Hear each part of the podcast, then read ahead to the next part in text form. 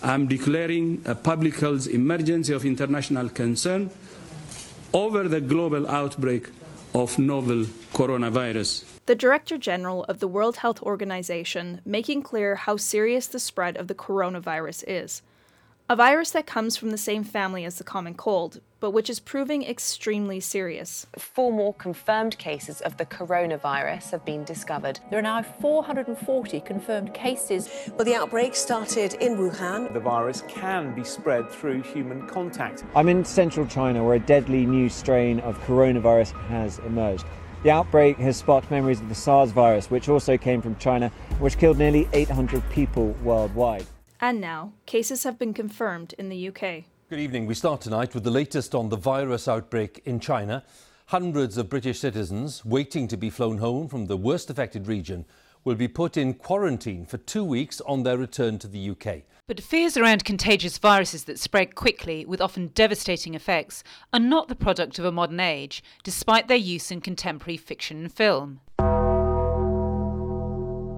The bubonic plague, dubbed the Black Death, was one of the most feared diseases of the 14th century. Spread by rats, it killed up to half of the population of some countries.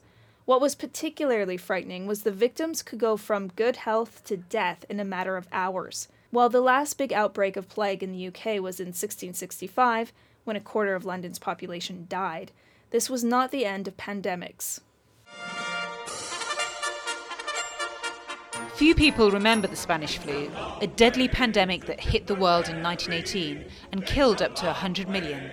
But to maintain morale in wartime, censors minimised the early reports of death and illness.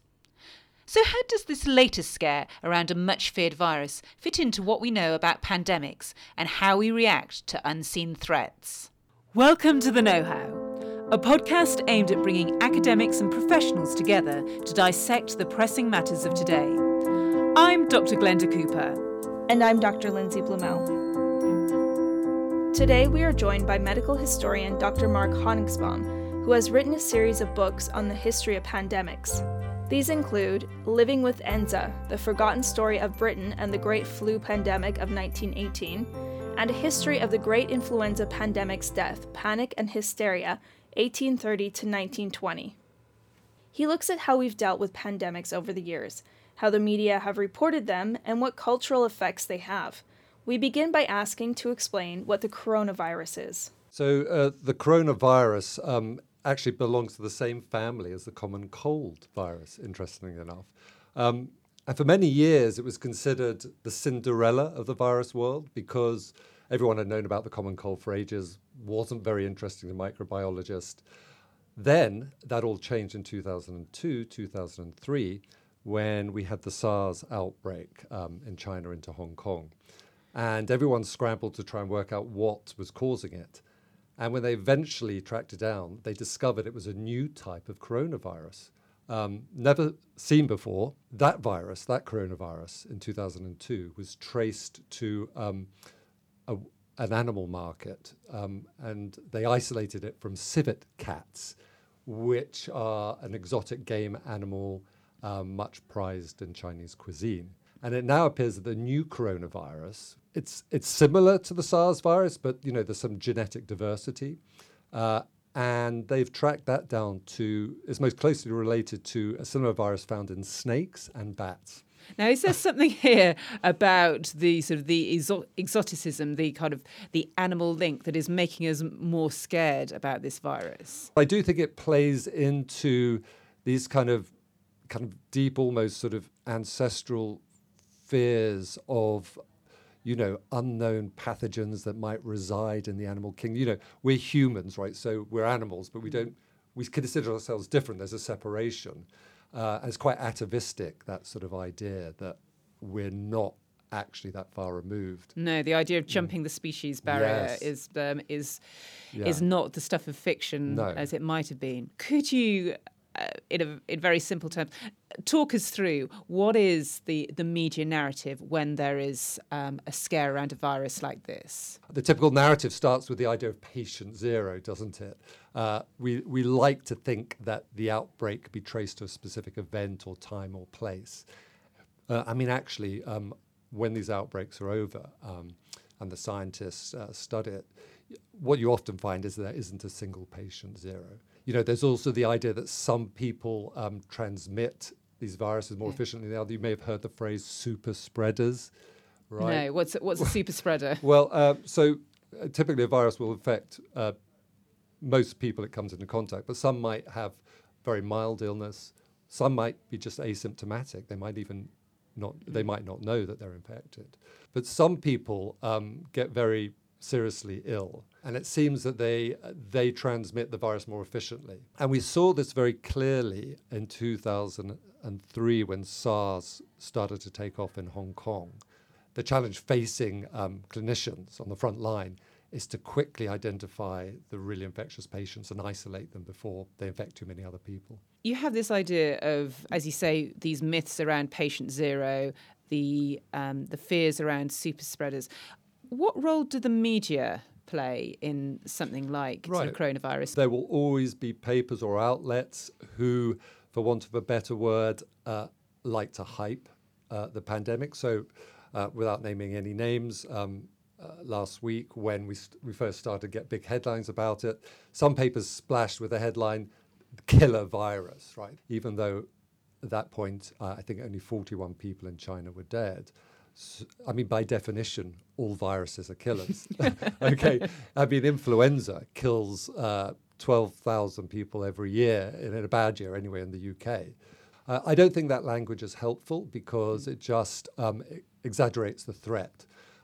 We do need to take these things seriously, though, and I think that too often the media is blamed for simply repeating or amplifying messages that start with science and public health. So after all, go on. There's a responsibility for the scientists, then, about the messages that they're putting out. You know, the World Health Organization or science, they're in a difficult place. If they don't press the alarm bell early enough, they can be criticized afterwards, as we saw in 2014, when the Ebola outbreak started in a remote forested area of Guinea, and a spokesman at the WHO described it as a localized event. Well, that localized event eventually spread throughout West Africa, infected people in Freetown, Monrovia. It hopped on a plane to Dallas, where somebody introduced it to a hospital in Dallas. And the upshot was we had to expend billions of dollars on mobilizing this huge medical humanitarian response. At the other extreme, though, sometimes you can press the pandemic alarm button when really it's not warranted. So that we saw that in 2009. I don't know if you remember swine flu. And what happened there was the WHO very quickly said, we believe this is a pandemic virus, and they triggered their whole alert system, declared it a public health emergency. But in the end, swine flu, although it was a pandemic virus, as you would define it on scientific grounds, it didn't turn out to be very severe. So in that case, the WHO was accused of overreacting and crying wolf, right? Yeah. And there were lots of conspiracy theories, you may remember, because who benefited from, cui bono, vaccine companies. It was like a windfall for them because all these contracts have been set up for them to produce pandemic vaccines. So it's very difficult to know. I think one has to be cautious. Yeah. Well, that then leads me neatly into something that I'd really like to ask you about. We're looking at sort of coronavirus in 2020, but obviously killer viruses, to coin a phrase, pandemics are nothing new. You referred back to the 1890s and, of course, the Spanish flu epidemic of 1918. How do these viruses and the way that we talk about them, the sort of the anxiety about them, compare to the information that people had then and the kind of the fear that was triggered? So that's a really great question. So besides sort of studying medical history, obviously I lecture and teach on the history of journalism here. And one of the things that was striking in 1918 when the Spanish flu emerged is it didn't spark major headlines, actually. One reason for that was because, Britain, France, the Allied powers were at war. And newspaper barons like Alfred Harmsworth, who owned 40% of the British press, the Daily Mail, the Times, there was a kind of voluntary self-censorship to dampen any news that might be seen to undermine civilian morale and to sort of work against the wall effort. But there was another reason why it didn't spark many headlines at the time. So, but if you go back and look at the newspapers, if you look at the Times, there wasn't a huge amount of amplification in the newspapers. But if you turn to the obituary columns and you see that suddenly, instead of a roll call of the dead of Ypres on the battlefields of World War I, it's the flu dead who are starting to sort of dominate the obituaries. So, I mean, this was obviously in 1918, as you say, a particular time because of the war. Are there any other sort of pandemics that we can look back in the sort of 20th century and see how they compare to, say, coronavirus now? Well, I mean, so we've talked a little bit about Ebola. Yeah. I think most of the listeners will remember that was a kind of a big panic.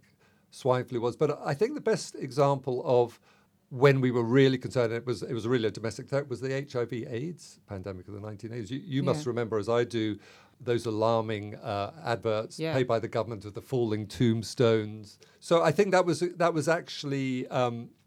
a good example of how public health messaging can communicate things in a way that might be alarming, but alarm with a purpose. And the media didn't come out that well from it. So if you go back and look at the way it was covered in America by network news anchors, a lot of the early coverage sort of track down, the supposed patient zero of the outbreak, this Canadian airline steward called Guyton Dugas. And, they called it the gay plague. That's how they billed it on the nightly news. I mean, you mentioned the word plague, and that seems to be something that is coming up in your sort of research time and time again. When we're talking about the plague, what is the emphasis? What is that playing into in our in our fears if we're talking about plagues? Well, I think actually, so I brought along a copy of Albert Camus' The Plague because, a lot of people may not know about the Spanish flu or some of these more exotic outbreaks I've been talking about. But everyone's heard of the Black Death, right? Yeah. Everyone studied it or seen a film about it. And this fear of plague really goes back to ancient times. The Plague of Athens is the first plague text we have describing an outbreak, in this closed community. And I think it really is this idea of contagion, something that spreads through bodily fluids.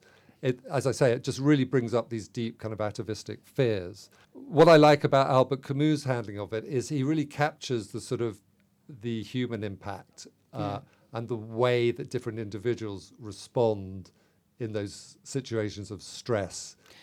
Could you give an example of what's so striking about it? About Camus, what he does very skillfully is he shows how public health authorities decide to isolate this community around. They impose quarantines very quickly. But then his study is really what happens once the gates to the city are closed and, families are split apart, loved ones are separated. Of course, in those days, people tried to smuggle out letters, but the letters are seized by the soldiers. Today, of course, we have WhatsApp, so we can communicate with people in Wuhan and know exactly what they're feeling. And this idea of what happens when, we're talking about viruses spreading, but we talk about, this was interesting, about how do you stop it spreading? So, see, one of the problems with a fast-moving respiratory virus is by the time you know it's here and it's a danger, it's probably already... the horse has probably already bolted. Yeah. And I think we're seeing that in China. By the time of the authorities, there was a fatal delay. Having said that, one couldn't imagine a democratic Western government being able to impose a quarantine on the scale that China has done. I don't think we could do that here. Can you imagine if tomorrow Transport for London said we're suspending all travel on the tube? And guess what? Luton, Gatwick and Heathrow airports are closed. And you can't hop in your SUV down the M1 because we'll be barricading the roads too. There'd be chaos. It'd be mayhem. One of the things just sort of that I wanted to ask as well is that has gone hand in hand with scary mutating viruses is the search for a cure, the search for a vaccine. How important is this in the narrative? In each of the outbreaks, the big outbreaks we've seen in the 20th century and the 21st, it often does come down to, a brilliant microbiologist, just like in the films, in all these outbreak narratives, who is the one who cracks the puzzle, who thinks outside the box and finds, you know, the viral sequence and then races to make the vaccine. So that's what we're seeing now. We've caught this coronavirus early enough. We've got it sequenced. And now institutions all over the globe are developing prototype vaccines that they hope to put into trial before the epidemic's over. Because, of course, it's very hard to study and test a vaccine if you don't have an epidemic, if you don't have cases. So, and do you think that's likely to happen, that they'll be able to achieve that? Well, what I've read is that the earliest they could get a vaccine into the first stage of clinical trial is 16 weeks, 4 months. So we don't want this to happen, but if the outbreak continues into April, then or May, I guess it's possible. Yeah. Now, I remember sort of cases of bodies being exhumed from 1918 to see if they could, you know, sequence the virus in some way. Was that the stuff of films, or did anything useful actually come out of that? Normally, a virus won't persist for 100 years if you go back and look for it because it decays very rapidly in tissue. But if you've been buried in permafrost, and they basically what happened is... we identified a site in Alaska where the whole village of indigenous people had been wiped out, and they were buried in a shallow grave on a bluff overlooking a beach. Basically, through a lot of like detective work, and you know, they managed to get permission from the villagers to exhume the bodies, and they did retrieve virus from actually a female victim who was buried in the permafrost. They also found archival viral material in US Army stores. So soldiers who had died of these weird pneumonias linked to the flu, they preserved their tissue on the slides. And long story short, through combining all these different viral fragments, they managed to reconstruct the whole gene of 1918. So we now know exactly what that virus looked like. They keep it in a cold locker. Yeah. In Bethesda, Washington, the National Institutes of Health. You can rest assured it's behind multiple layers of security. That is like a film, you know, they have eye scanners and all sorts of security checks, so nobody can take it out. But that was very, really important because of that, they were then able to study it in animal models, in rodents, and see what made it so virulent. And using that information, they were then able to devise vaccines in case the same variant comes along again. So this is a difficult question to ask you because we're at such an early stage. Where do you think this coronavirus will sit in the kind of the pantheon of pandemics, to coin a phrase? Is it going to be one that we look back on like, you know, the Spanish flu or, you know, SARS, or is it going to be, you know, the new swine flu? I don't think I'm really in the prediction business. I like, as a medical historian, I like to offer prescriptions for medical history rather than prognostications. I think it's a very dangerous game. It could go lots of different ways. It's clearly growing. It's clearly spreading. The good news is so far that in the countries where there have been introductions like Japan and Thailand, we haven't seen many second-generation infections, so that's a real worry. But I think it's already going to have a significant place. We're already seeing big effects on the stock market. You know, a lot of companies today, you know, we've seen airlines like British Airways suspending flights. We've seen companies like McDonald's, who have manufacturing in China, withdrawing their labour. So it's going to impact the economy, even if it doesn't have these health impacts. And each time this happens, we realize again, we learn the lesson again of just how interconnected the world is with global air travel, right? I rode in on the tube this morning and I kicked myself because normally it's empty at this time, but it was super crowded. And I thought, why didn't I bring my face mask? I just would take basic precautions, which are good anyway. You don't want to get colds or flu, you know, carry a hand sanitizer. And if you're going to be, you know, stuck in a closed room with a lot of people, you don't know where they've been, maybe wear a face mask. Don't want to alarm anyone, but just saying. You've been listening to The Know How, the podcast that dissects pressing issues with academics and experts. It was presented by Lindsay Blumel and Glenda Cooper and produced by Atina Dimitrova. For more information on this and our other episodes, please go to our website, www.thenowhowpodcast.com, or follow us on Twitter at KnowHowPodcast or on Facebook at The Know How Podcast.